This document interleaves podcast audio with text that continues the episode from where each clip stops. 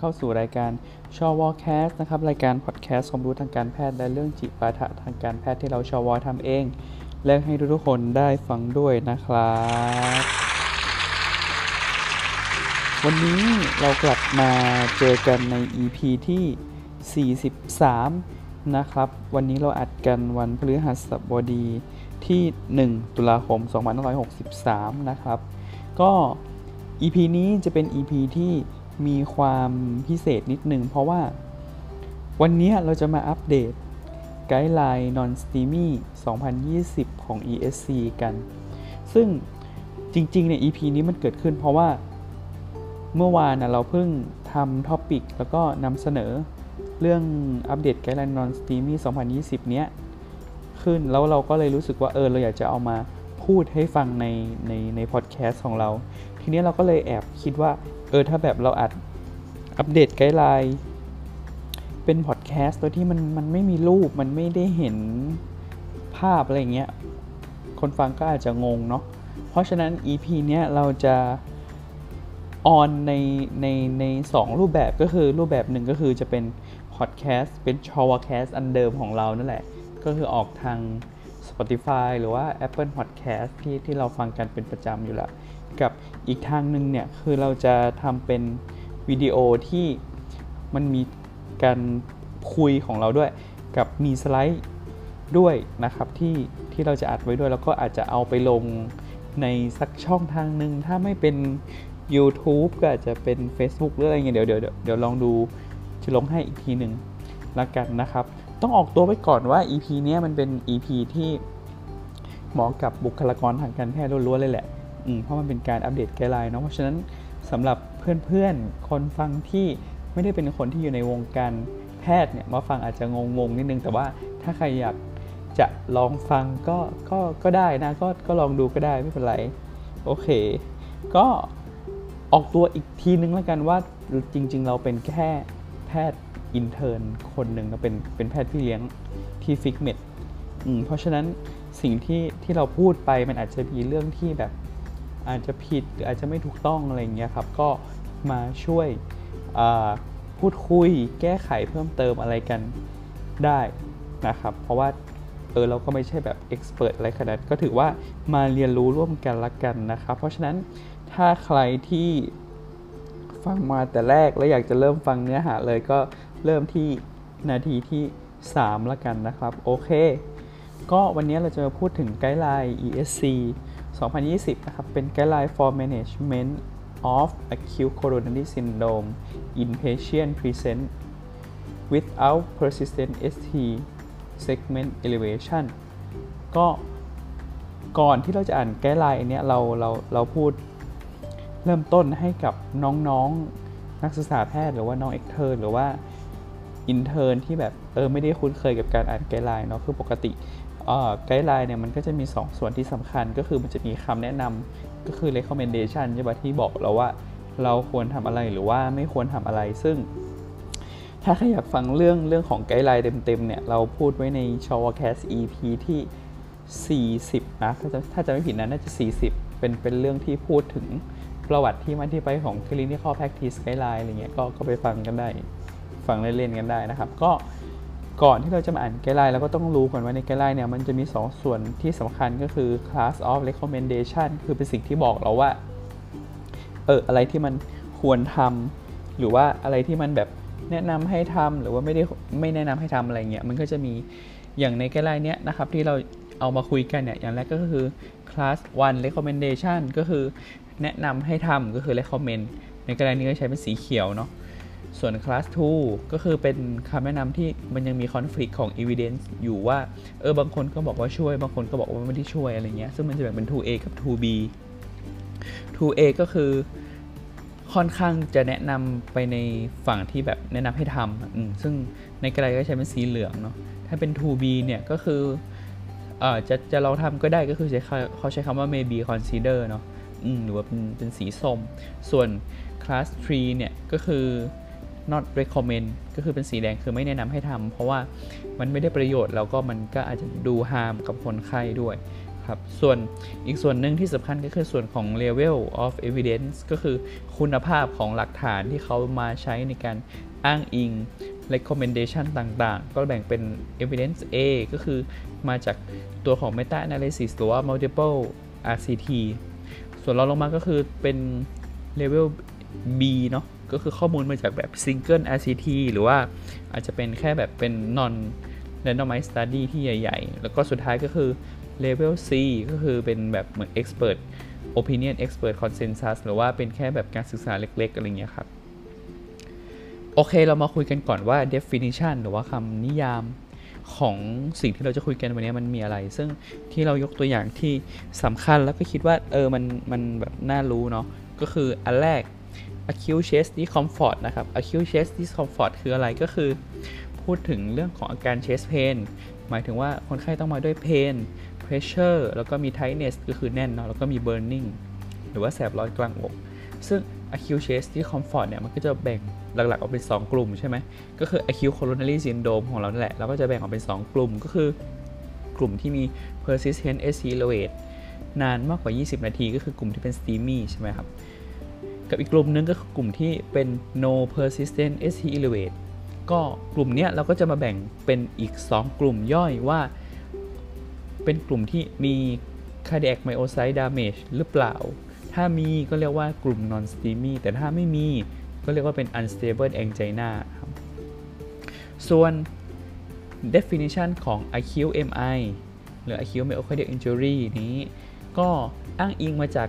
ไกด์ไลน์ที่ชื่อว่า fourth universal definition of myocardial infarction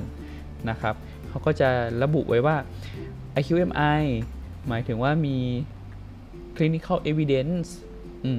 ร่วมกับมีเรื่องของ acute myocardial ischemia ที่มีการตรวจเจอว่ามี rise and fall ของ cardiac troponin โดยที่มีค่าหนึ่งของ cardiac troponin เนี่ย มันสูงเกินกว่า 99%ทายของ upper reference limit แล้วก็บวกกับ 1 ข้อจาก 5 ข้อต่อไปนี้ก็คือข้อแรกก็คือมีอาการที่เข้าได้กับ MI เนาะสก็คือมีลักษณะเป็น new ischemia pattern ของตัว ECG 3 ก็คือมี pathological Q wave ใน ECG เนาะ4ก็คือมี imaging evidence ว่ามันมีลักษณะของ MI เช่น echo แล้วเห็น new regional wall motion abnormality ที่เข้าได้กับตัวของ MI เป็นต้น แล้วก็สุดท้ายก็คือมีการ เจอตัวของ coronary thrombus ก็คือเห็นว่ามันมีคลอดไปอุดเนี่ยจากการทำ angiography หรือการทำ autopsy นะครับอ๋อ QR code ด้านล่างที่เราใส่ไว้เนี่ยมันเป็น QR code ที่มันจะลิงก์ไปที่ไกด์ไลน์ไอของ universal definition ของ MI นะครับ ถ้าใครอยากไปอ่านเพิ่มเติม โอเค เรารู้ definition กันแล้วต่อไปเราก็จะมาทำการวินิจฉัยหรือว่า diagnosis กัน ก็ อย่างที่บอกเวลาเราเจอคนไข้เนี่ยเราก็ต้องมีการซักประวัติตรวจร่างกาย แล้วก็มีตัวของ investigation ใช่ไหมแก้รายนี้ก็เหมือนกันเลย เขาก็จะมีการพูดถึงทั้ง clinical setting ก็คือมีประวัติ แล้วก็ตรวจร่างกาย แล้วก็มีการทำ investigation ก็คือการทำ ECG แล้วก็การตรวจของ cardiac biomarker นะครับเริ่มจากอาการก่อนอาการเนี่ยมันมีอะไรได้บ้างใช่ปะที่แน่ที่เรารู้กันก็ต้องมี chest pain มีแน่นหน้าอกเนาะนอกจากนี้จะมีอะไรได้บ้างก็อาจจะมี เหงื่อแตกใจสั่นแน่นหน้าอกหายใจเหนื่อยบางคนอาจจะมีคลื่นไส้อาเจียนเวียนหัวนะครับบางคนก็อาจจะมีซีดหน้าซีดเผือดเลยอะไรเงี้ยหรือว่าบางคนมีอาการหายใจเหนื่อยจาก clinical ที่มี heart failure ร่วมด้วย ส่วนการตรวจร่างกายก็คือหลาย ๆ คนที่มาแบบ chest pain มาบางคนก็อาจจะมีแค่เจ็บอกอย่างเดียวเพราะฉะนั้นตรวจร่างกายก็อาจจะปกติก็ได้ หรือว่าอาจจะตรวจพบ sign ของ heart failure ต่าง ๆ เช่น ฟัง lung มี crepitation หรือว่ามีขาบวมมี pitting edema นะครับบางคนตรวจร่างกายแล้วไวท์เท่าทรายเนี่ยมีเรื่องของ hemodynamic ที่ unstable หรือว่ามีเรื่องของ cardiac arrhythmia หรือว่าบางคนอาจจะตรวจเจอทรายของ mechanical complication ของ MI เช่นอาจจะฟังได้ systolic murmur ที่เกิดจาก mitral valve regurgitation ก็ได้นะครับต่อไปก็คือตัวของ echocardiogram หรือว่า ECG ก็จะในไกด์ไลน์นี้เราแนะนำให้ทำภายใน 10 นาที แล้วก็ให้ทำหมายถึงว่าให้อ่านผลทันที โดยแพทย์ผู้เชี่ยวชาญนะครับ แล้วก็ ECG เนี่ยมันก็มีหลายแบบใช่ไหมไม่ว่าจะเป็น normal หรือว่ามี ST depressed นิดหน่อย ST depressed ที่เยอะๆ หรือว่าถ้าเป็นกลุ่มสตรีมี่ก็จะมี ST segment elevation ก็ได้ ซึ่งตรงนี้เนี่ยเราต้องคิดเสมอว่าคนไข้ที่มาด้วย MI ที่เป็นกลุ่มของ non steamy เนี่ย คนไข้สามารถที่จะมี normal ECG ได้ถึง 30%ซึ่งเยอะมากนะ เพราะว่ามันก็ 30%มันก็ยังไงอะเกือบ 1 ใน 3 1 ใน 4 เลยใช่ไหมอืมแล้วก็ถ้าเกิดว่าเราทำ standard lead ก็คือ 12 lead แล้วเนี่ย มันยังสรุปผลไม่ได้ ก็แนะนำให้ทำ extra lead เพิ่มเติมก็คือดู V789 ใช่ปะที่เราจะดูเรื่องของ posterior wall infarction ที่เกิดจาก left circumflex occlusion กับทำ V3R V4R เพื่อที่จะดูเรื่องของ RV infarct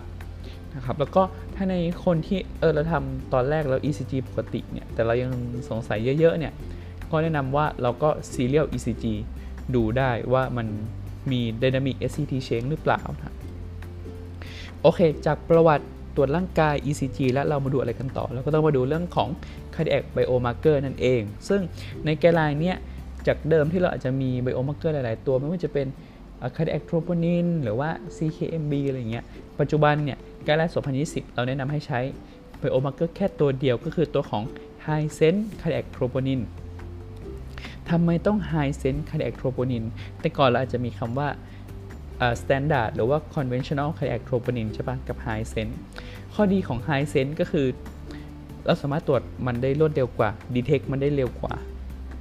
ถ้าเราไปดูหน่วยเวลาเวลาแลบออกเนี่ย ตัวของ high sense cardiac troponin เนี่ย หน่วยมันจะเป็นนาโนกรัม per deciliter แต่ถ้าเป็นตัวของ standard cardiac troponin เนี่ย หน่วยของเขาจะเป็นไมโครกรัม เพราะฉะนั้นมันต่างกันถึงพันเท่าเนอะปะเวลาดีเทคได้ เพราะฉะนั้นมันมี negative predictive value ที่สูงมาก ๆ คือถ้าเราตรวจแล้วมันอยู่ในขาแบบ very low หรือมันต่ำมาก ๆอะ แทบที่จะแบบคนไข้มีโอกาสที่จะไม่เป็นนะประมาณ 99%เลยทีเดียวอนอกจากนี้อย่างที่บอกว่าพอเราตรวจเจอได้เร็วมันก็ช่วยลดแบบ blind interval ใช่ปะแล้วก็เพิ่มการ detection ไม่ว่าจะเป็น MI type 1 หรือ type 2 ก็ตาม นอกจากนี้เนี่ย ถ้าเรามาดูที่ระดับของ cardiac troponin เนี่ย มันก็จะมีว่าถ้ามันขึ้นมากกว่า 5 เท่าของ upper reference limit เนี่ย ก็มีโอกาสประมาณ 90%ที่คนไข้จะเป็น MI แต่ถ้ามันขึ้นแค่ 3 เท่าจาก upper reference limit เนี่ย โอกาสที่จะเป็น MI ก็คือ 50-60%ส่วนอย่างที่บอกว่าด้วยความที่มันไฮเซนมาก ๆ เพราะฉะนั้นเราสามารถที่จะตรวจเจอว่ามันโพซิทีฟได้ในคนปกติก็ได้ นอกจากนี้การที่คาร์ดกโทรโปนินมันขึ้นเนี่ย มันขึ้นในคนไข้กลุ่มไหนได้อีกใช่ปะ อย่างที่บอกว่า cardiac troponin เนี่ยมันมันแค่บอกว่ามันมีลักษณะของ myocardial injury เพราะฉะนั้นอะไรที่มันทำให้เกิด myocardial injury มันก็ขึ้นได้หมด ไม่ว่าจะเป็นเรื่องของ tachyarrhythmia เรื่องของ heart failure hypertensive emergency หรือว่า myocarditis หรือว่ากลุ่มที่มันเป็นแบบ cardiomyopathy ต่างๆอะไรเงี้ยมันก็ขึ้นได้ เพราะฉะนั้นต้องระวังไว้ด้วย เพราะฉะนั้นอย่างที่บอกว่าแลบไม่ได้บอกทุกสิ่งทุกอย่าง เราต้องใช้ทั้งประวัติตรวจร่างกาย และหลายๆอย่างมาประกอบกันเนาะ อย่างเช่นบางคนแบบ clinical ไม่เหมือน MI เลยแบบไม่เหมือนเลยแล้วแบบ troponin มันขึ้นอย่างเงี้ยแล้วก็คงไม่บอกว่าคนไข้เป็น MI เนาะอืมโอเคทีนี้พอเรามารู้จักตัวของ cardiac troponin หรือ high-sens troponin แล้วเนี่ย เราจะเอามาทำยังไงต่อเพื่อวินิจฉัยใช่ไหม ถ้าเรามองย้อนกลับไปในใน guideline 2015 ตอนนั้นเนี่ย ก็คือเมื่อ 5 ปีที่แล้วเนี่ย ตอนนั้นเขาก็บอกว่าให้ดูว่าค่าที่มันขึ้นเนี่ย มันสูงหรือว่ามันต่ำ อย่างไรบ้าง อันนี้เราจะพูดพูดให้ฟังเนาะแต่เราจะได้รู้ว่าว่าแต่ก่อนเราใช้ยังไงก็คือ ตอนแรกเนี่ยสมมติถ้าเราเจาะแล้วมันสูงมากๆ สูงขนาดไหนสูงแบบ highly abnormal เลย ซึ่งในไกด์ไลน์เนี่ยเขาก็ไม่ได้บอกนะว่า highly abnormal คือเท่าไหร่ เขาก็ให้เราไปดูว่าเออ lab แต่ละ lab อะมันมีค่า cut off ที่เท่าไหร่ ถ้ามันสูงมากๆ ก็ diag ไปเลย แต่ถ้าเกิดว่ามัน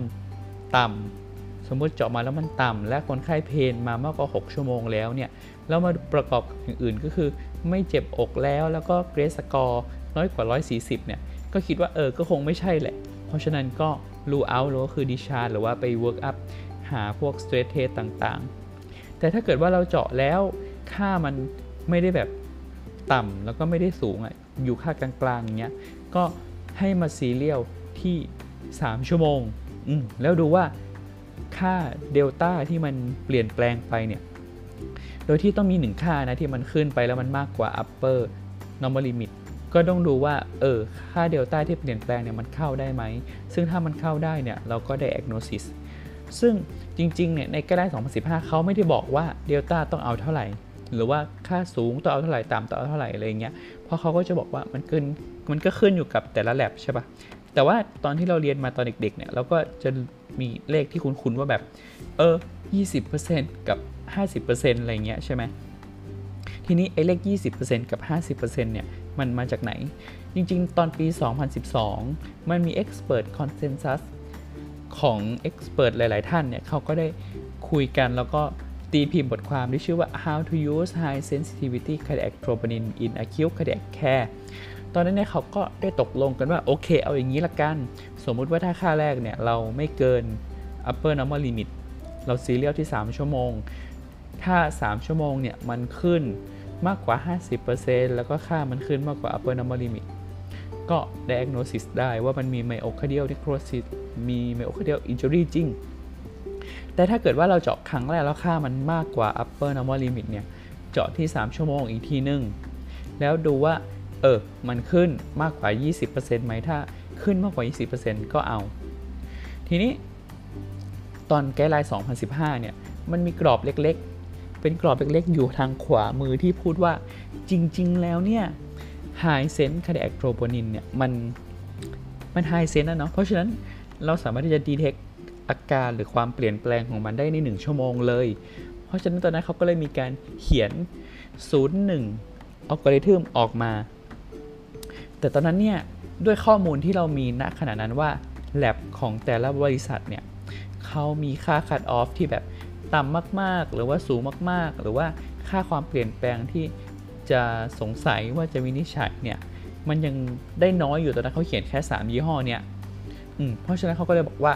ก็ถ้าเราใช้แ a บ3อันนี้จริง ๆ เราจะใช้ก็ได้นะ เออแต่ว่าถ้าเกิดว่าไม่มีอะก็ใช้ 03 เป็นมาตรฐานนั่นแหละ แต่พอผ่านมาในปี 2020 เรามีข้อมูลแ a บที่มันมันมากขึ้นละอืมเพราะฉะนั้น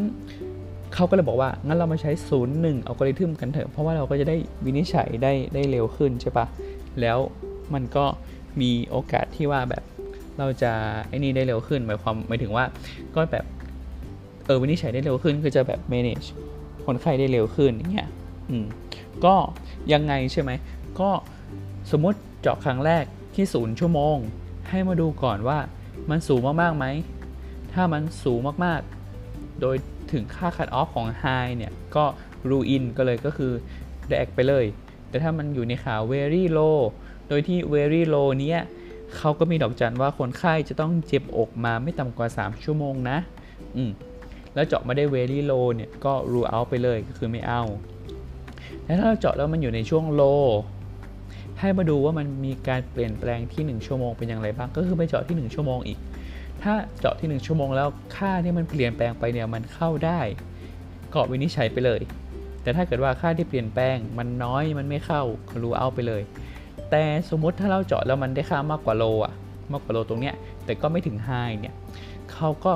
แนะนำว่าให้เราทำที่ 3 ชั่วโมงเหมือนเดิมก็คือไปเข้า 03อัลกอริทึมตามเดิมบวกกับทำ Echo Cardiography ประเมิน ดูว่าเออมันแบบมีลักษณะของ Digital Wall Motion หรือว่าอะไรที่มันเข้าได้กับ MI หรือเปล่าก็ก็ไปในขา 03 เหมือนเดิม ซึ่งวิธีนี้ครับ ในกลุ่มที่เป็น rule out group เนี่ย มี negative predictive value ถึง 99%ส่วนในกลุ่ม rule in group เนี่ย มี positive predictive value ถึง 70 ถึง 75%แล้วก็ในคนไข้ที่แบบมาเร็วมาก ๆ ก็คือแบบ เจ็บอกมาไม่ถึง 1 ชั่วโมงแล้วก็มาเลยเนี่ยเขาให้เราพิจารณาว่าเราอาจจะทำเป็นแบบ 03อัลกอริทึมแทนก็ได้ ถ้าเกิดที่ 01 มันไม่ขึ้น เพราะอย่างที่บอกว่าถ้าคนไข้มาเร็วมากๆ มาในชั่วโมงเดียวเนี่ยserial เป็น 01 มันก็อาจจะยังไม่ขึ้นได้ ถ้าเราสงสัยมากเราก็อาจจะทำที่ 03 เช่นกันนะครับ อันนี้เป็นตารางใน guideline เขาก็จะมีตารางให้ว่า แลบแต่ละที่เนี่ยมี cut off ที่ very low เท่าไหร่ high เท่าไหร่ delta เอาเท่าไหร่ แล้วก็ low เนี่ยเอาเท่าไหร่อะไรเงี้ย ซึ่งถ้าเราสังเกตดูจะเห็นว่ามันมี 0 2อัลกอริทึมด้วยเนาะเขาทำ0 2 มาให้เพราะว่าเออมันอาจจะมีเขาเรียกว่าอะไรอะ คือมันจะมีแบบแลบบางที่บางโรงพยาบาลที่เออเขาอาจจะ จาะที่ศูนย์หนึ่งแล้วแลบมันไม่ได้ออกอะไรเงี้ยก็เขาก็อนุโลมว่าเอองั้นก็เอาเป็น 0 2 ก็ได้ เพราะอย่างน้อยมันก็เร็วกว่า 0 3 แบบแต่ก่อนถูกปะอืมก็ก็ก็พิจารณาเอาไปใช้กันได้นะครับขีดเส้นใต้แดงๆนี้ไม่ต้องสนใจนะ อันนี้เป็นแลบโรงพยาบาลเราเฉยๆที่เออทำไมไม่ใช่เป็น trop T สักทีก็ไม่รู้บ่นบ่นโอเค อันนี้ก็เป็น flow แบบสรุปสรุปให้เราเห็นว่า ถ้าเราเจอคนไข้ที่เราสงสัย non-STEMI หนึ่งมาถึงที่ศูนย์ชั่วโมง เจาะเลือดเลย เจาะเลือดปุ๊บแลบออกที่ 1 ชั่วโมง ก็ดูว่าถ้ามันอยู่ในขา highก็ rule in ไปเลย ถ้ามันอยู่ในขา very low และคนไข้ chest pain มามากกว่า 3 ชั่วโมง ก็ rule out ไปเลย แต่ถ้าเกิดว่าเออมันไม่ได้อยู่ใน 2 ขานี้ ก็มาเจาะที่ 1 ชั่วโมงอีก 1 หลอด รอแลบออก 1 ชั่วโมง ปุ๊บก็มาดูถ้ามันเข้าได้ก็ diag ถ้ามันไม่เข้า ก็ rule out ไป แต่ถ้ามันอยู่ในขาที่เป็น other ก็อย่างที่บอกว่าให้เจาะที่ 3 ชั่วโมงอีกทีนึง แล้วก็ทำเอ็กโคประกอบ หลังจากนั้น 1 ชั่วโมงแลบก็จะออก เพราะฉะนั้น total time เนี่ย การที่เราจะวินิจฉัยได้เนี่ย อย่างช้าเลยเนี่ย มันคือที่ 4 ชั่วโมง เพราะฉะนั้นมันมันดีมาก ๆ เลยสำหรับในแก้ไลน์ใหม่ที่เขาแนะนำนอกจากนี้ เวลาที่เราเจอคนไข้มาด้วย acute chest pain เนี่ย เราต้องสงสัยอะไรอย่างอื่นอีกไหม นอกจากเรื่องของ acute coronary syndrome ใช่ไหมครับ ก็มันก็มีทั้งกลุ่มที่เป็น cardiac cause แล้วก็ non cardiac cause เนาะ แต่ว่าที่เราทำวงแดง ๆ ไว้เนี่ย ก็คือเป็นโรคที่มันอย่าหลุดอะพูดง่ายว่าอย่าหลุด เพราะว่ามันเป็นโรคที่เป็น emergency condition แล้วก็เป็น life threatening condition นะไม่ว่าจะเป็นตัวของ PE หรือว่าตัวของ tension pneumothorax แล้วก็ aortic dissection นอกจากนี้มันก็ยังมีอื่นๆของ GI ที่ในนี้ไม่ได้เขียน เช่นแบบ esophageal rupture หรือว่า PU perforate ที่ที่ที่มันน่ากลัวเหมือนกันก็ก็อย่าหลุดด้วยนะครับ ตรงนี้เป็นตารางสรุปที่เราไม่อยากจะลงดีเทลมากก็คือไปอ่านเพิ่มเติมกันได้นะครับ อย่างที่บอกว่า class 1 recommendation เนี่ยคือแนะนำให้ทำเนาะ 2A หรือว่า class 3เนี่ยก็คือลดหลั่นลงมาก็ เดี๋ยวเดี๋ยวเดี๋ยวไปเปิดดู in detail กันได้อีกทีหนึ่งส่วน imaging ก็อันนี้พูดนิดนึงว่าถ้าเกิดว่าแรกรับมาเนี่ย cardiac arrest หรือว่า hemodynamic unstable เนี่ย ก็แนะนำให้ทำ echo เนาะเพราะมันเพราะมันทำได้เร็วแล้วมันประเมินได้เร็วเนาะส่วนการมอนิเตอร์ก็แนะนำว่าให้มอนิเตอร์ทุกคนนะครับ โดยที่ถ้าเป็นกลุ่มแบบ low risk for cardiac arrhythmia เนี่ย ก็ให้มอนิเตอร์แค่ 24 ชั่วโมง หรือว่าจนกว่าจะได้ทำ PCI ส่วนถ้าเป็นกลุ่ม high risk for cardiac arrhythmia เช่นมี hemodynamic unstable มีarrhythmia แล้วมี LVEF น้อยกว่า 40 หรือว่า GRACE score มากกว่า 140เนี่ยเขาก็แนะนำว่าเราอาจจะมอนิเตอร์มากกว่า 24 ชั่วโมงได้นะครับ โอเค ต่อไปเป็น risk assessment แล้วก็ outcome ถามว่าเราประเมิน risk ไปทำไมก็พวกการประเมิน risk พวกนี้มันเป็นการที่จะบอกว่า คนไข้จะมี prognosis ที่ดีหรือว่าไม่ดียังไงบ้าง ซึ่งเราก็จะใช้หลาย ๆ พารามิเตอร์ในการประเมิน เช่นหนึ่งก็คือใช้ตัวของ ECG indicator ก็คือส่วนนี้เขาจะเขียนไว้ใน supplement ของไกด์ไลน์เนาะไปเปิดอ่านว่าเขาก็จะบอกว่าหน้าตาของ ECG แต่ละแบบอะที่มันต่างกันอะมันก็มี prognosis หรือว่า severity ที่ต่างกัน เช่น สมมติถ้าเป็นแค่ T wave inverse เฉยๆ T wave inverse เฉยๆ อย่างเงี้ย ก็ ไม่ได้แบบน่ากลัวคือ prognosis ก็อาจจะแค่ mild แต่ถ้ามันมาด้วย ST depress หรือว่าอย่างแย่ๆ เช่น มาด้วย ECG เป็น de Winter หรือว่า v e l e n เนี่ยก็มันก็บอกถึง proximal LAD หรือว่า severe stenosis ใช่ไหมครับ พวกนี้ก็ prognosis ก็จะก็จะแย่ขึ้นอืมต่อไปก็คือดู biomarker ก็ตรงตัวเลยก็คือยิ่ง lab troponin มันยิ่งสูงอะมันก็ยิ่ง severe เนาะ แล้วก็ clinical score ก็แนะนำให้ใช้เป็น GRACE risk score ซึ่ง in detail เนี่ย Grace List Score มันก็มีเวอร์ชัน1.0 2.0 มีเวอร์ชันแบบเว็บ หรือมีเวอร์ชันแบบในแอป ซึ่งก็ก็ใช้ได้หมดนะครับ ใช้ได้หมดเขาแนะนำว่าจะใช้ไหนก็ใช้เอาสะดวก สุดท้ายก็คือ bleeding risk assessment ถามว่า bleeding risk assessment เนี่ยประเมินไปทำไม ก็ในคนไข้ non steamy เนี่ยถ้าเกิดว่ามันมี major bleeding พวกนี้มันจะเพิ่ม mortality ของคนไข้ได้ เพราะฉะนั้นการประเมิน bleeding risk ก็เป็นเรื่องที่สำคัญ นอกจากนี้ก็คือ bleeding risk เนี่ยมันช่วยเราในการเลือกการ treatment เลือกการให้ยา ไม่ว่าจะเป็นตัวของ antiplatelet หรือว่า anticoagulant เพราะฉะนั้นการประเมินมันก็เป็นเรื่องที่สำคัญ โดยที่สกอร์เนี่ยเขาก็แนะนำให้ใช้อะไรก็ได้เนี่ย Crusade score หรือว่า acuity bleeding risk score หรือว่า ARC HBR ตัวเนี้ย ตัวเนี้ยในไกด์ไลน์เนี่ยจะจะเน้นย้ำให้ใช้มากเลย ARC HBR เนี่ยย่อมาจาก Academic Research Consortium for High Bleeding Risk ซึ่งในไกด์ไลน์ก็จะมีตารางไว้เลยว่า ARC HBR เนี่ยต้องดูอะไรบ้างนะครับ ก็คือคนไข้จะเป็นกลุ่ม high bleeding risk ก็ต่อเมื่อมี 1 major criteria แล้วก็มี 2 minor criteria ก็ในดีเทลก็ไปเปิดตารางดูได้นะครับว่า major กับ minor เนี่ยมันมันมีอะไรบ้างนะครับ โอเค ทีนี้เราวินิจฉัยได้แล้ว เราประเมิน risk ได้แล้ว เราก็จะมารักษากัน การรักษาหลักๆมันก็มีอยู่ 2 อย่างก็คือเป็นการรักษาด้วยยา ก็คือ pharmacological treatment กับการรักษาด้วยด้วย invasive procedure นะครับ ก็อย่างแรกเราอาจจะมาพูดถึงในเรื่องของ pharmacological treatment กันก่อน ถามว่าเอายังไงดีก็เริ่มแรกสุดเลย เราวินิจฉัยคนไข้แล้วว่าเป็น non-STEMI แล้วจะยังไงต่อใช่ไหม ยากลุ่มแรกที่เราต้องมารู้จักก็คือกลุ่ม anti platelet anti platelet เนี่ยเป็นยาหลักเลยเป็น cornerstone ที่สำคัญเลยก็คือ 1. ตัวของแอสไพรินแอสไพรินเนี่ยต้องให้ในคนไข้ทุกรายอยู่แล้วทุกรายนะครับ โดยที่โดสเนี่ยก็คือ 150ถึง300 มิลลิกรัม loading dose แล้วก็ 75ถึง100 มิลลิกรัมเป็น maintenanceอันนี้ต้องให้ทุกรายอยู่แล้วนะครับ ต่อไปก็คือการให้เป็น dual anti platelet ซึ่งคำว่า dual เนี่ยก็คือแนะนำว่าเป็นแอสไพรินบวก potent P2Y12 receptor inhibitor ย้ำอีกครั้งว่าเป็น potent P2Y12 receptor inhibitor potent หมายความว่าอะไรก็คือ เป็นตัวที่คากิลอหรือว่าพลาซูเกล2ตัวนี้เท่านั้นนะครับ ส่วน clopidogrel หรือว่า Plavix ที่เราคุ้นๆกันเนี่ย guideline ก็แนะนำว่าให้ใช้เฉพาะเมื่อที่เราไม่สามารถให้ prasugrel หรือ ticagrelor ได้ไม่ว่าจะเป็นมี contraindication หรือว่าเป็น high bleeding risk หรือว่าพูดง่ายๆ ใน setting ประเทศไทย ในโรงพยาบาลทั่วๆ ไปคือ ไม่มี ticagrelor และ prasugrel ให้ใช้ เราก็เลยต้องใช้ clopidogrel กันอยู่ในทุกวันนี้นะครับซึ่งซึ่งมันก็จะต่างจากแบบในโรงเรียนแพทย์หรือโรงพยาบาลใหญ่ๆใช่ป่ะที่แบบเออมัน available มันมันจ่ายได้ตาม guideline อะไรเงี้ย อืม ทีนี้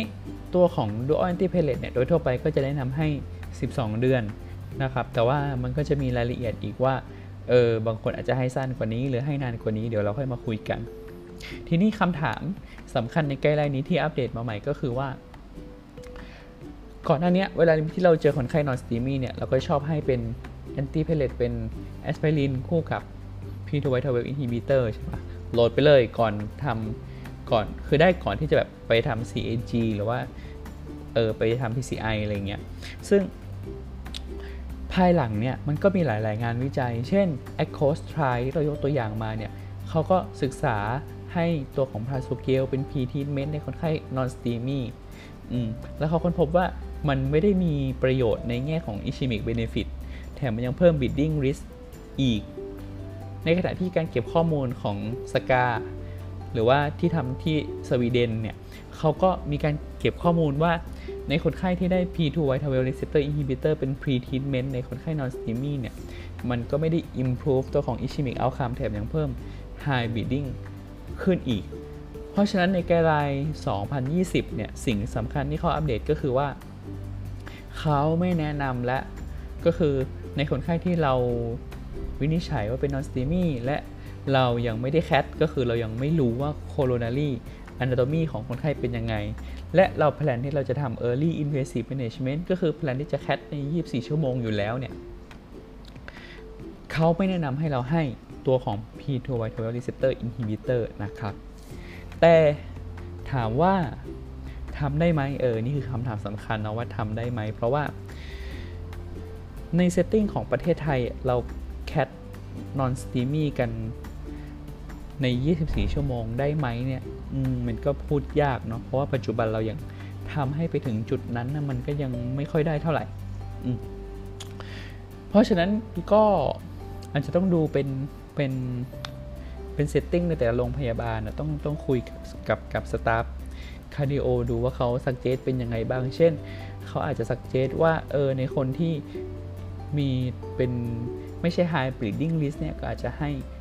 2 ตัวคู่กันได้ แต่ว่าถ้าเป็นคนที่มี high bleeding risk เขาอาจจะแบบให้แอสไพรินตัวเดียวไปก่อนอะไรเงี้ย ก็อาจจะต้องคุยกันเป็นแต่ละ setting setting ไปนะครับ โอเค อันนี้ก็เป็นตารางสรุปก็ก็ก็ไม่มีอะไรมาก ก็เดี๋ยวไปอ่านกันในแกไลน์ได้ ส่วนเรื่องของ Perly Interventional Anticoagulant เนี่ยก็แนะนำเหมือนเดิมก็คือ ในคนไข้ที่เราจะทำ invasive management เนี่ยต้องให้ anticoagulant ทุกราย โดยที่ยาที่แนะนำเนี่ยก็คือให้เป็น unfractionated heparin หรือว่า heparin นั่นเองนะครับ โอเค ต่อไปหลังจากเราวินิจฉัยได้แล้ว ให้ antiplatelet แล้ว ให้ตัวของ anticoagulant แล้วทำ PCI แล้ว ถามว่าแล้วหลังหลังจากทำ PCI เนี่ย เราจะกินยายังไงกันต่อ ก็โดยทั่วไปเราก็ให้เป็น dual antiplatelet นั่นแหละ อย่างที่เราพูดไปแต่ว่า 12 เดือนเนี่ย อย่างที่เราเคยเข้าใจกันสมัยก่อนว่าเออให้ dual antiplatelet อย่างน้อย 12 เดือน แล้วก็อาจจะให้เป็นซิงเกิลต่อเนี่ยปัจจุบันมันมันไม่ใช่ละ เพราะว่าจริง ๆ dual antiplatelet เนี่ยเราอาจจะให้สั้นก็คือไม่ถึง 12 เดือน หรืออาจจะให้นานกว่า 12 เดือนก็ได้ หรืออาจจะ modify ปรับเปลี่ยนเป็นอย่างอื่นก็ได้ ซึ่ง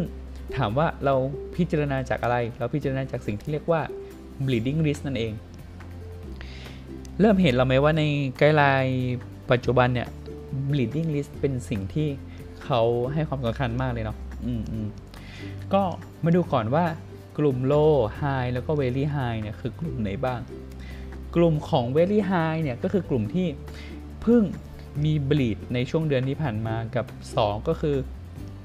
มีแพลนจะผ่าตัดแล้วเลื่อนไม่ได้ อืมส่วนกลุ่มที่เป็น high bleeding risk นะครับเขาแนะนำให้ใช้สกอร์ในการประเมิน ก็คือใช้ตัวของ ARC HBR ที่เราพูดเป็นตารางไปเมื่อกี้นี้ กับตัวของ precise depth score ก็คือถ้ามากกว่าหรือเท่ากับ 25 เนี่ยจะอยู่ในกลุ่ม high bleeding risk ซึ่งอันนี้ต้องมาดูตารางไอ้ไอ้ไอ้ QR code ที่เราให้เนี่ย มันเป็น calculator เป็นเว็บของ precise depth เลย ก็คือสามารถที่จะเอาไปเปิดแล้วก็แล้วก็ ประเมินได้นะ โอเคทีนี้แล้วยังไงต่อใช่ปะก็กลุ่มที่เป็น very high bleeding risk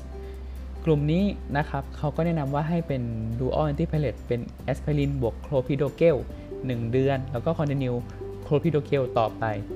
แต่ถ้าเป็นกลุ่มที่เป็น high bleeding risk ก็แนะนำให้เป็น aspirin บวก clopidogrel 3เดือน แล้วก็เปลี่ยนเป็น aspirin 1เอ่อต่อไปนะครับ ทีนี้คำถามก็คืออยู่ที่ว่า แล้วกลุ่มโลล่ะจะยังไงต่อ ก็กลุ่มโลเขาให้เราแบ่งเป็น 2 ขา ขาแรกก็คือให้เป็น dual antiplatelet นั่นแหละคือให้เป็นแอสไพรินบวกทิคากิลอแต่ว่าขาเนี้ยเขาจะบอกว่าถ้าเราคิดว่าคนไข้เนี่ยเป็น low bleeding risk และ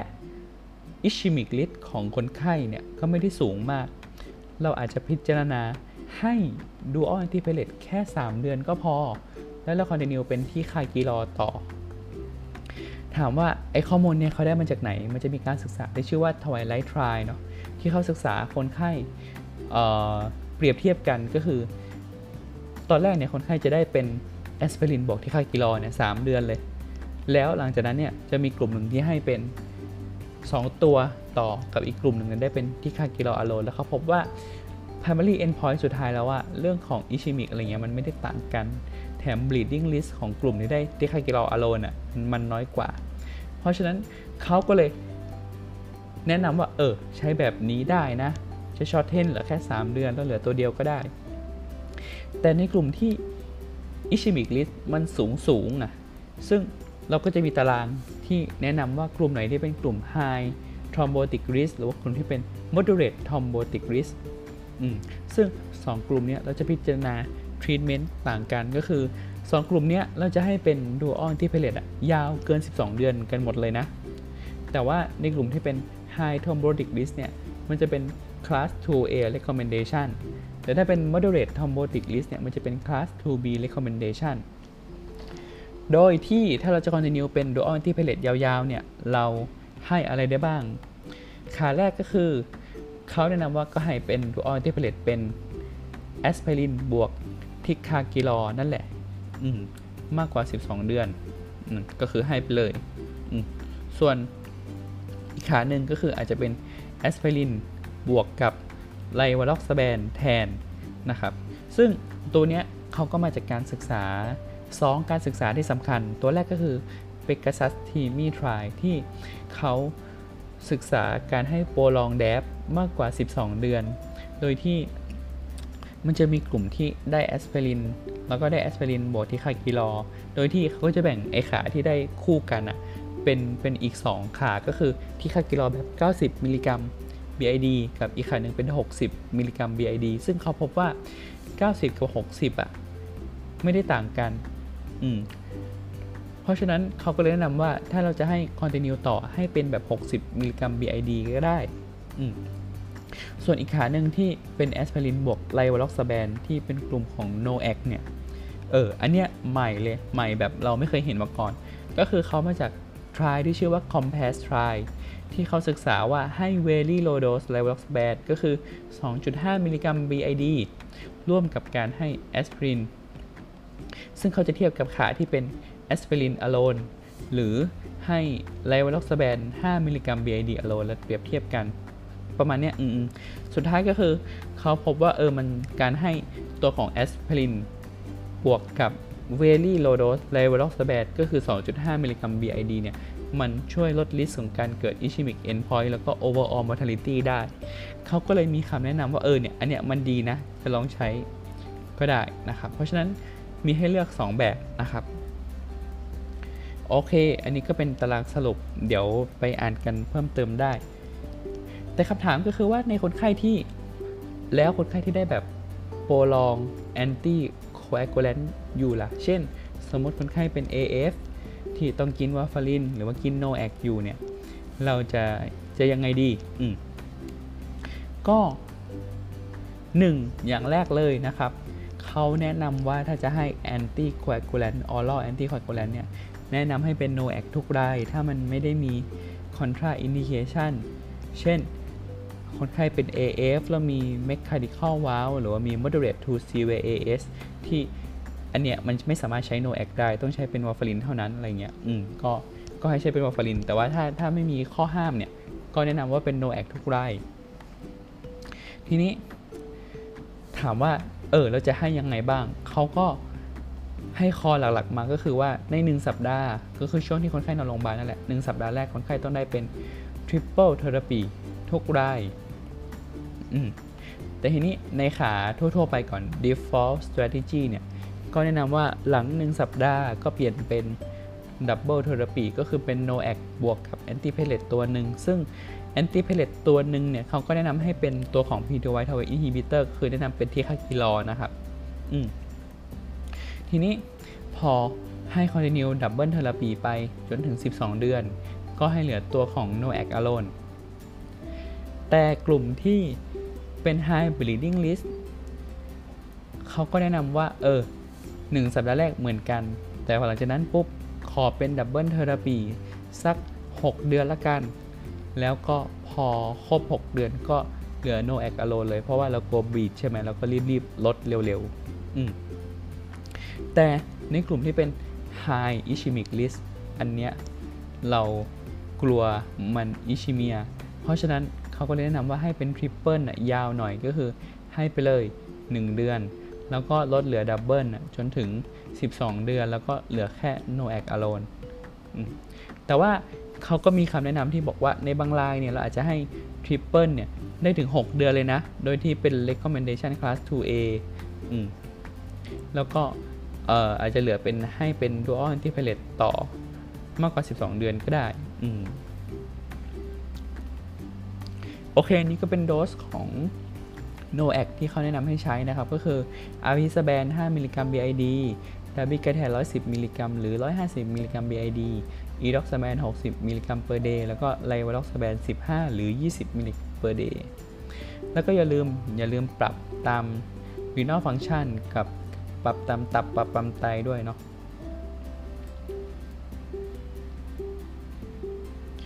โอเค อันนี้ก็เป็นตารางสรุปจะไปอ่านเพิ่มเติมกันได้นะครับ อันนี้ก็เป็นเรื่องของยา ก็นี่ที่เรื่องยาเนี่ยเหมือนเดิมก็คือการให้เรื่องของไนเตรตในคนไข้ที่มี clinical แบบ ongoing เอ่อ ischemia ที่เขามี chest pain อะไรเงี้ยก็ให้ตัวของไนเตรตเป็น sublingual หรือ IV ให้ beta blocker ได้ นะครับ แล้วก็คนไข้ที่มี heart failure แต่ว่าเขา continue beta blocker อยู่แล้วเนี่ยก็ให้ต่อไปได้อย่างเงี้ยเออตรงนี้ก็ไปอ่านเพิ่มเติมกันได้ โอเค เมื่อกี้เนี่ยเราพูดถึงยาหลายตัวเลยเนาะทั้ง antiplatelet ทั้ง anticoagulant ซึ่งอย่างที่บอกว่า guideline เนี่ยเขาก็พูดถึงเรื่องของ bleeding risk กันเยอะมากเขากลัว bleed เนาะเพราะฉะนั้นเรามาคุยกันเบาๆว่า เออ ถ้าเราอยากจะลด risk ของการเกิด bleeding เนี่ย เรา จะทำยังไงได้บ้างอืมก็หนึ่งก็คือเราต้องปรับโดสการให้ตัวของ anticoagulant เนี่ยให้มันให้มันเหมาะสมก็คือปรับปรับตาม body weight ปรับตาม renal function ให้มันเหมาะสม การทำ PCI หรือว่าทำ CAG เนี่ยเขาก็แนะนำว่าให้เป็น radial artery approach อืมส่วนการให้ PPI ที่แบบเออเราชอบให้ PPI กันใช่ปะในคนไข้ที่แบบ on dual antiplatelet เนี่ยเออมันมีใครที่แบบ ควรจะให้บ้าง ก็กลุ่มแรกก็คือมีประวัติเป็นตัวของ gastrointestinal ulcer หรือว่ามี GI bleed มาก่อน กลุ่มที่ได้ anticoagulant กลุ่มที่เป็น chronic NSAID หรือว่า steroid use แล้วก็สุดท้ายเนี่ย ก็คือเอา 2 ข้อจาก 5 ข้อต่อไปนี้ก็คืออายุมากกว่า 65 ปี เป็น dyspepsia เป็น GERD เคยมีประวัติ H. pylori infection แล้วก็สุดท้ายคือเป็น chronic alcohol drinking เอง โอเค นั่นก็คือทั้งหมดของ pharmacological treatment ต่อไปเรื่องของ invasive treatment จากเดิมแต่ก่อนเนี่ยในแกไล2015 เนี่ยเราจะแบ่งคนไข้เป็น 4 กลุ่มก็คือ very high risk high risk intermediate risk แล้วก็ low risk แต่ตอนเนี้ยเราตัด intermediate risk ไปละเราเหลือแค่ very high high แล้วก็ low risk ถามว่า 3 กลุ่มเนี้ยแบ่งทำไมก็คือแบ่งเพราะว่า management มันจะต่างกันเนาะ ยกตัวอย่างกลุ่ม very high risk เนี่ยมีอะไรบ้าง ก็คือกลุ่มที่มี hemodynamic unstable เนาะมี cardiogenic shock มี recurrent หรือว่า refractory chest pain มี life threatening arrhythmia มี mechanical complication มี acute heart failure แล้วก็มีลักษณะเป็น EKG เนี่ยเป็น ST elevate ที่ AVR หรือว่า V1 แล้วก็มี ST depressed มากกว่า 1มิลลิเมตร6ลีดนะครับ ก็อันเนี้ยก็คือสงสัยเป็นแบบ multiple vessel ใช่ป่ะหรือว่า left main ใช่ป่ะอืมส่วนกลุ่ม high risk นะครับ high risk ก็คือเราลงมาข้อแรกเลย establish non steamy diagnosis ก็คือคนไข้ทุกคนน่ะที่ได้ act non steamy ก็คืออยู่ในกลุ่ม high risk หมดแล้วนะ โอเคปะโอเคปะคนไข้ทุกคนที่ได้ act non steamy คือ high risk ส่วนอย่างอื่นก็เช่นมีมี dynamic SCT change มีเรื่องของ cardiac arrest แล้วก็ post CPR เนี่ยคนไข้ EKG ไม่ได้มี ST segment elevation หรือ cardiogenic shock สุดท้ายก็คือมีเกรสสกอร์มากกว่า 140 ส่วนกลุ่ม low risk ก็คือไม่ได้มีไอ้ high risk และ very high risk ก็คือถือเป็น low risk ถามว่ามันมันต่างกันยังไง มันต่างกันที่ timing ของการทำ invasive เนาะก็คือถ้าเป็น very high risk เขาแนะนำว่าให้ทำเป็น intermediate invasive คือทำใน 2 ชั่วโมงเลย แต่ถ้าเป็น high risk เสียงเราลงมาเนาะ ก็แนะนำให้ทำเป็น early invasive ก็คือ 24 ชั่วโมง ส่วนสุดท้ายถ้าเป็น low risk ก็แนะนำให้ทำเป็น selective invasive selective invasive หมายความว่าอะไรก็หมายความว่า เราเลือกที่จะทำ invasive เป็น case case ไป ก็คือเราอาจจะเอาคนไข้กลุ่มนี้ไปทำอย่างอื่นเพิ่มเติมก่อน เช่น เอาไปทำเป็น stress test ต่างๆทำ MRI อะไรเงี้ยแล้วก็เลือกมา PCI เป็นเป็นคนๆไป โอเค นั่นก็คือการทำ invasive procedure เนาะต่อไปก็คือในไกด์ไลน์เนี้ยมันก็มีหลาย ๆคำที่เขาเติมขึ้นมาใหม่ในไกด์ไลน์จากเดิมที่ที่เขาไม่เคยใส่มา เช่นคำแรก SCAD นั่นเอง SCAD คืออะไร SCAD หรือ SCAD นะครับ ย่อมาจาก Spontaneous Coronary Artery Dissection ความหมายก็คือว่า คนไข้เนี่ยมี dissect ของ coronary artery โดยที่มันไม่ได้เกิดจากการ trauma ไม่ได้เกิดจาก atherosclerosis แล้วก็ไม่ได้เกิดจากการที่เราไปทำหัตถการในในตัวของ coronary artery พบได้ประมาณ 4%สาเหตุเนี่ย มันมีอยู่ 2 2 สาเหตุหลัก ๆ ที่ที่เขาสนใจกันก็คือ 1 ก็คือคิดว่ามันน่าจะเกิดจากการที่คนไข้เนี่ยมีบัตรโฟเนาะแล้วก็มันไปเกิด intimal tear พอมี intimal tear แล้วเนี่ย เลือดมันก็เซาะเซาะเซาะไปก็เกิดเป็น false lumen พอเกิด false lumen มันก็เกิดการตีบตีบตีบขึ้นก็มีกลุ่มนึงเนี่ยคิดว่ามันมีการ bleeding ของ vasa vasorum ก็คือเป็นเป็น vessel เล็กๆ ที่มาเลี้ยง coronary อีกทีหนึ่งอะที่มันอยู่ภายนอกอะเออมันเกิดการ bleed พอ bleed ปุ๊บก็เกิดเป็น hematoma ก็บวมบวมบวมแล้วก็แล้วก็ตีบก็คือมีอยู่2 2 2กลุ่มสแคตเนี่ยก็แบ่งเป็น3 type หลักๆ ก็คือ type 1เนี่ยเขาบอกว่าเวลาที่เราฉีดสีมาแล้วจะเห็นว่ามันเป็น multiple radiolucent lumen แต่ถ้าเป็น type 2เนี่ย ก็คือฉีดสีมาจะเห็นเป็น long diffuse แล้วก็ smooth narrowing สุดท้ายก็คือ type 3เนี่ย จะเห็นเป็น focal หรือว่า tubular stenosis ถามว่าสแคตเนี่ย เราเจอแบบเนี้ย ฉีดเจอแบบเนี้ยจะ manage ยังไงบ้าง ก็แบ่งหลักๆเลยเป็น 3 อย่างก็คือ สมมุติว่าสแคตนั้นทำให้เกิดการ obstruction มี coronary flow ลดลงก็แนะนำให้ไปทำ PCI หรือ CABG ต่อ แต่ถ้าเกิดว่ามันมี obstruction แต่มัน coronary blood flow เนี่ยมันยังปกติอยู่ ก็แนะนำให้ไปทำ imaging เพิ่มเติมเช่นทำ IVAS ก็คือ intra vascular ultrasound หรือว่าทำ OCT ก็คือ optical coherent tomography ก็คือ ไปส่องดูในโคโลซิว่ามันมีอะไรไหมเช่น มีพลากหรือว่ามีฮิมาโตมามีอะไรไหม แล้วเราก็ค่อย manage ไปตามนั้น ก็คือถ้าเกิดว่ามันยัง normal but flow อยู่เนี่ยเขาแนะนำให้ทำ optimal medical treatment ก็คือให้ยาไปก่อนแล้วเดี๋ยวมันจะดีขึ้นเอง กับกลุ่มที่เป็น non obstruction เนี่ยก็แนะนำให้ทำเป็นให้กินยาเป็น medical treatment เหมือนกันถามว่า medical treatment เนี่ยให้เป็นอะไรใช่ปะจริง ๆ มันก็ เหมือนกับยังยังไม่ได้ลงตัวเท่าไหร่เรื่องยา แต่ว่าเขาก็แนะนำว่าให้ treat hypertension นั่นแหละ เหมือนเราเจอแบบ aortic dissect ใช่ปะเราก็ต้อง treat hypertension ใช่ปะอืมแล้วเขาก็แนะนำว่าให้ beta blocker อืมก็จะแบบก็จะแบบช่วยลดทาร์เรตก็จะช่วยลดการเกิดได้โอเค นี่ก็เป็นตารางสรุปเรื่องของ invasive procedure ต่าง ๆ นะครับ ก็เดี๋ยวไปอ่านเพิ่มเติมกันได้ สุดท้ายอีกคำหนึ่งที่เขาเติมเข้ามาก็คือคำว่ามิโนกานั่นเองมิโนกาเนาะ M I N O C A มิโนกามิโนกาย่อมาจากอะไร มาจากคำว่า myocardial infarction with non-obstructive coronary artery ถามว่าความหมายคืออะไรถูกป่ะ ก็คือ ก็คือเป็น MI นั่นแหละ แต่ว่าฉีดสีมาแล้วว่า coronary artery มันปกติ ถามว่า diagnosis ยังไง ก็ต้องครบ 3 ข้อนี้ก็คือข้อแรกก็คือ คนไข้ต้อง fulfill criteria ของการเป็น MI 2 ก็คือฉีดสีมาแล้ว coronary มันไม่มี obstruction ไม่ obstruction หมายความว่ายังไง ก็คืออาจจะ normal coronary หรืออาจจะเป็นแค่ mild disease ก็คือติดน้อยกว่า 30%หรือว่าเป็น moderate disease ก็คือ 30-50%เท่านั้น สุดท้ายก็คือ เราไม่มี diagnosis อื่น ๆ เช่น คนนี้ไม่ได้เป็น sepsis ไม่ได้เป็น PE ไม่ได้เป็น myocarditis เป็นต้น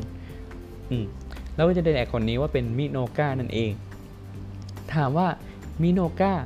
มีความสำคัญยังไงแล้วเราจะจะจะจะทำอะไรกับมันอะไรเงี้ย ก็เขาก็ให้เรา approach ตามแดงเหลืองเขียวนี่ที่เขาใช้คำว่า traffic light algorithm อืมก็คือตอนแรกเนี่ย ถ้าเราวินิจฉัยใช่ป่ะก็คือ คนไข้ fulfill ค่าเฉลี่ยของ MI ฉีสีแล้วโคโรมันไม่ obstruction เนี่ยเขาให้เรามองหาก่อนว่า มันมี diagnosis อื่น ๆ ที่จะเป็นไปได้ไหม อย่างที่บอกไป sepsis PE aortic dissection อะไรเงี้ยมันมีได้ไหม ถ้ามันไม่มีจริง ๆ เขาให้เรากลับไปมองหาว่า ตอนเราฉีดสีเนี่ย มันมันมันมีปัญหาอะไรหมายถึงว่าเรา miss diagnosis ของการ obstruction ไปหรือเปล่า ให้ไปรีวิว angiography ดูว่ามันมี obstruction ที่เราไม่เห็น หรือมันมี scat ที่เรามองข้ามไปหรือเปล่า 2 ก็คือให้ไปทำ MR MRI cardiac MRI เนาะเพราะว่า cardiac MRI เนี่ย with gadolinium เนี่ยมันก็จะเห็นลักษณะของ pattern ของ gadolinium ใช่ปะที่มัน enhance อาจจะเป็นลักษณะของ ischemic หรือ non ischemic pattern มันก็จะช่วยให้เราวินิจฉัยได้ว่า คนไข้อาจจะเป็นทาโคซูโบจะเป็น cardiomyopathy ต่างๆ อาจจะเป็น myocarditis อ้อลืมพูดตรงนี้ว่า เขาแนะนำว่าต้องทำ LV assessment ทุกคนด้วยนะ ก็คือทำ LV angiogram หรือว่า echo ก็จะช่วยในการวินิจฉัยได้ สุดท้ายก็คือถ้าเราหาพวกเนี้ยแดงเหลืองไม่เจอแล้วเนี่ย ก็คงจะไปตกขา MINOCA แล้วแหละ พอไปตกขา MINOCA แล้วเนี่ยจะยังไงต่อใช่ปะ ก็ยังไม่จบแค่นั้นเนาะเขาก็แนะนำว่าเราก็ควรจะไปทำ investigation อื่น ๆ เพื่อที่จะมา confirm ว่าไอ้ MINOCA เนี่ยมันเกิดจากอะไรแน่ๆ ก็คือการทำ intravascular imaging ที่เราพูดไปแล้วจะทำ IVUS ใช่ไหม ไปส่องดูซิว่าใน coronary มันมีอะไร มี plaque rupture มี erosion มี emboli อะไรหรือเปล่า หรือเอาไปทำพวก acetylcholine หรือ ergonovine stress test เนี่ย พวกเนี้ยก็จะช่วยบอกได้ว่ามันมี coronary spasm หรือเปล่า หรือว่ามันมี microvascular disease อื่น ๆ ที่มันไม่ใช่ตัวของ coronary สุดท้ายถ้าเกิดว่าเราหาคอร์สไม่ได้จริง ๆ มันก็จะไปตกขาแบบเป็น unclassified อืม ไอตัว MR เนี่ย อันเนี้ยดีมากเลยนะ ก็คือเขาบอกว่ามันช่วย identify cause ของมิโนกาได้ถึง 87%เลย อืม อันนี้ก็เป็นตารางสรุปของมิโนกาโอเค จบแล้วทุกคน เราพูดเร็วไปไหม ก็คือเหมือนจะเร็วแหละ เออ ก็ประมาณนี้ละกันที่ที่เราไปสรุปมาให้ประมาณนี้ก็เออเดี๋ยวเราจะเอาวิดีโอไป up ให้สักที่หนึ่งนะ แล้วก็เดี๋ยวจะเอาสไลด์ไปปล่อยไว้ให้ด้วยเผื่อว่า แบบอยากเรียนกันอะไรอย่างเงี้ย ก็ออกตัวไว้เหมือนเดิมว่าเราเป็นแค่แบบ intern intern เป็นแค่พี่เลี้ยงคนหนึ่งเนาะ